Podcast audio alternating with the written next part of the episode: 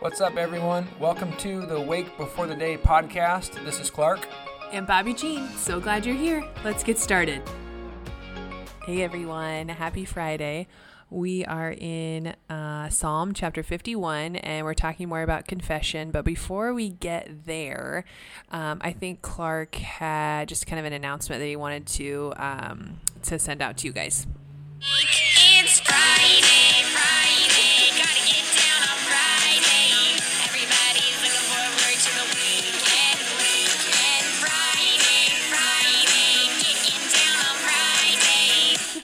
That's from my friend, theologian, and poet Rebecca Black in her well said words that it's Friday. It's Friday! Praise God. Ready to party. Uh, Friday after Fourth of July, which which literally means the first weekend after uh, Fourth of July, where there, we won't hear fireworks. Hopefully, Thank you, God. yes. Fireworks in Paramount start in May and go until But now they're done. they're done. That's right. So we're looking at Psalm 51, like Bobbie said. And like Psalm 32 that we talked about earlier this week, it's one on confession. Hmm. Bobbie, tell us what's confession? I don't know. Well, confession like rooted in the heart of Jesus' teaching, primarily the Lord's Prayer. Right. So that's confession. You like Klark said, we heard it already in Psalm 32. It's all over scripture. We've kind of touched on it some and just to revisit that, the actual definition of confession means to come into agreement with or to confirm. And so that might surprise you. Um, so there's there's positive and kind of more negative examples of confession. So Like when I Um, confess my love for you. Mm, amen. Positive. That's a, that's a positive one. Positive yeah, you come vibes. into the agreement. Yeah, and and then more of kind of what we're hearing in chapter fifty-one, where confession is saying I'm sorry. Um, you know, for for anything, for many things, for lying, but it's coming into agreement with kind of the narrative that's going on. It's it's you're confirming the story with your confession Of what's really happening. of what's really happening. And so that's actually um, where I want to camp for just like two minutes because confession means that we're focused on the truth of what happened and the reality of what happened. And those, um, it's interesting now, but we are in a spot in our culture where those are things that are more fluid than maybe you would think, where you would hear things, you know, like, well, I'm telling my truth. And so the distinction here is, um, when you're confessing, you're telling your truth, but it is the truth because it comes into alignment with what actually happened. So it's not just your interpretation. It's not just, you know, well, because of the way I'm feeling, because of the way, um, the mood that I had in the moment. No, it's actually, um, I'm owning up to what happened or what I did or didn't do um, with the rest of the narrative of the story, and I'm confessing it. And so there's a, a verse that kind of stuck out to me. It's in John chapter 8. And it sounds like this. Um, if you live out, this is Jesus actually, and Johnny is talking to his disciples, and he says, if you live out um, these teachings, if you um, if you live out being a disciple, if you live out these teachings, then you really are my disciples, and then you will know the truth, and the truth will set you free.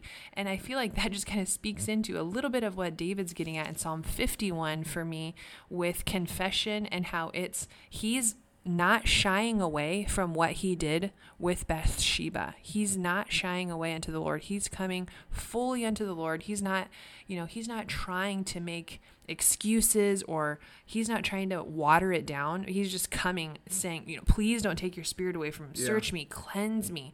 And that is true confession. You know, when you're coming in, like we're saying, to agreement with um The, with the standard of God and the standard He set forth in His Word. right that he's saying this is how you need to live and you're saying oh i did not live like that i am sorry i confess Yeah. so that's a good distinction And so we want to just lay out real quick the context in Second Samuel. Um, this psalm, Psalm 51, is referring to a specific moment in Second Samuel. David's anointed king. He's ruling over Israel. He's just made Jerusalem the capital. He conquered it. The Ark of the Covenant is returned to his people from uh, Philistia. And in his, you know, high moments, David one day notices this good-looking gal on a rooftop ends up having her to bed. She's married, gets her pregnant, tries to cover the whole thing up, has her husband put on the front lines and killed, which is essentially murder. Prophet Nathan comes and calls him on it. and David's got consequences for his decision. And so the mm-hmm. consequences are for another time, but Psalm 51 is David's heart in light of this moment mm-hmm. of him going, "Oh gosh, I royally messed this thing up. God, would you forgive me?" And so that's in what why he's writing this. Mm-hmm. So we're going to dive in, just look at a couple verses and encourage you just to think on it and chew on it today. But let's look at verse 4. Bobbie, you want to read that and kind of Sure. unpack it a bit? Yes. So this is a NIV Bible, uh, chapter 51, verse 4. Against you, you alone have I sinned and done what is evil in your sight, so that you are proved right when you speak and justified when you judge. That that's that's kind of odd way of thinking. Right. So David, so that's David crying out to God saying, "I um I sinned against you and you alone." And when you know the context, like what Klark just shared with us, you might think, well, you kind of sinned against Bathsheba too, right? And her husband too, right? Why isn't he And- asking Bathsheba for forgiveness in the psalm? Exactly. He's and going so to God first. that's kind of a huge moment to pause in your Bible reading and realize in our reflection or in our confessing how we first, um, like Klark said, Klark, God has established a standard of living, and we first sin against God when we, um, you know, in our day to day, and like David saying, and what he did. And so that's an acknowledgement um, in our time of confession where we need to be honest. Klark, I think you were, we were talking and processing this with um, what a picture of this could look like, and it it's kind of like going to the doctor. Um, And in order, yeah, in what order am I saying? for Yeah. true healing to occur at the doctor, it requires you to be honest. Because if you go in the, to the doctor but you don't want to really tell them like what's hurting, Mm-hmm. the doctor is not going to be able to help you. If you don't tell them like, look, I got this pain in my lower left region here, um, they're not. They're, they're for all they know, their big toe hurts or your neck hurts or something like that. Mm-hmm. And so when it comes to God, God already knows what's going on, but we have to be honest with Him in order that we're able to participate in this journey of healing and reconciling and redemption. Mm-hmm. And it has to occur in our heart, first and foremost, with the Lord, you know, because sins against Him. If I, even if I hurt Bobbie Jean, God is her father. It's like Bobbie Jean is God's. If I litter and, and trash creation, Right. I've sinned against God. If I, mm-hmm. you know, you name it. It's like if I break the law. I got a speeding ticket the other day. I rode through a, a stop sign, and first ticket I've gotten in like forever. I got a ticket in college for crossing a highway 20 feet and not scraping my windshield. So I rolled through a stop sign. Right. This is not hypothetical. This actually No, did this really happened. Got a ticket for rolling through a stop sign, and and I am at the mercy of the law enforcement because they are the ones who uphold the law. Even though I maybe cut somebody off, I sinned against some random driver, whatever, you name it. So when we sin, God is the standard for the quote unquote law, or as Bobbie has said, truth. Mm-hmm. And He's the one who set the standard. So when I hurt someone else, they're made in God's image. They're God's child. They are. Ho- hopefully, that helps you connect the dots. And in that doctor analogy, we're made for a relationship with God, and so He's requiring us to confess to become part of the healing process and mm-hmm. making things right. Or if you go back to the definition of confession, to agree with or to confirm what's real. Mm-hmm. That is, God is good. He's created a standard, and and we missed it. And when we do, it's okay Yeah. because He's gracious to forgive us. Oh, he's quick to forgive us, and it's, it's a great gift. That was a good breakdown. Way to go. Yeah. You were, that was super helpful. okay, and so then for me, what kind of stuck out is the next couple verses, verses five and six, where he says, "Surely I was sinful at birth, sinful from the time my mother conceived me. Yet you desired faithfulness even in the womb. You taught me wisdom in the secret place." Sometimes people will ask you, like, when does the human heart become infected with sin? Hmm. At, at conception is what David teaches us right here. And Bobbie and I have used the analogy before. Like, who teaches a child to hit and scream and whine, take toys? I That's mean, you. the, the no, definitely not dad's genes in that one. Um, that's just in them. It's part of their nature. So another kind of play on words, which the English misses here, when it talks about the secret place, in in verse six, how you taught me wisdom in the secret place.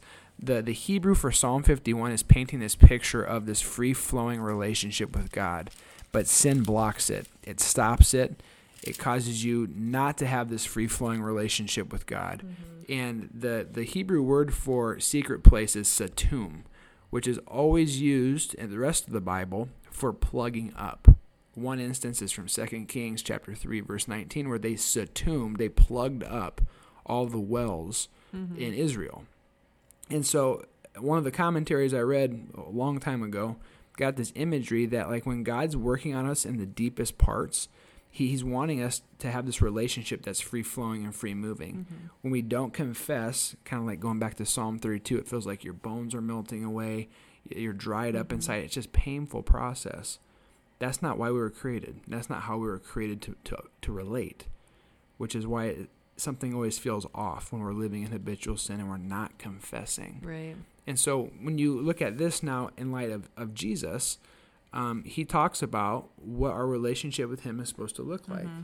And so that's kind of the goal is that instead of being um, plugged up in the secret place, that you would actually have flow, that you would actually have, that you would have wholeness and healing. And like Klark said, there's this verse in John chapter seven, the New Testament, the New Testament that speaks to that. So I'll go ahead and read it. This is John seven, verse thirty-eight.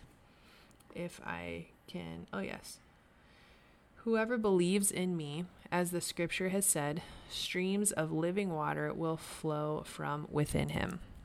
And so that is what we want. That's our goal. We want the Holy Spirit to flow through us, that we don't hinder the flow of Holy Spirit with things that we're hoarding, that we're hiding, that we have left unconfessed, that if we have unforgiveness. And so like Klark said, even even when you think that you have kind of stepped into confession, maybe and maybe you've, you know, asked for forgiveness or you've um, then you've confessed to the people in your life but you haven't gone back to the root into that deep place of realizing that you know the creator of life the creator of you of your of the of these relationships of this earth that's who um, that sin was against. I think that's something um, that's at play here with like what Klark said with the plugging up and the word satum when we don't have flow of Holy Spirit. And like Klark said, you your body physically feels it because we are one being. Yeah. You know, you don't separate that stuff. So Yeah. And so our prayer, kind of wrapping up today, I would say look at verse 10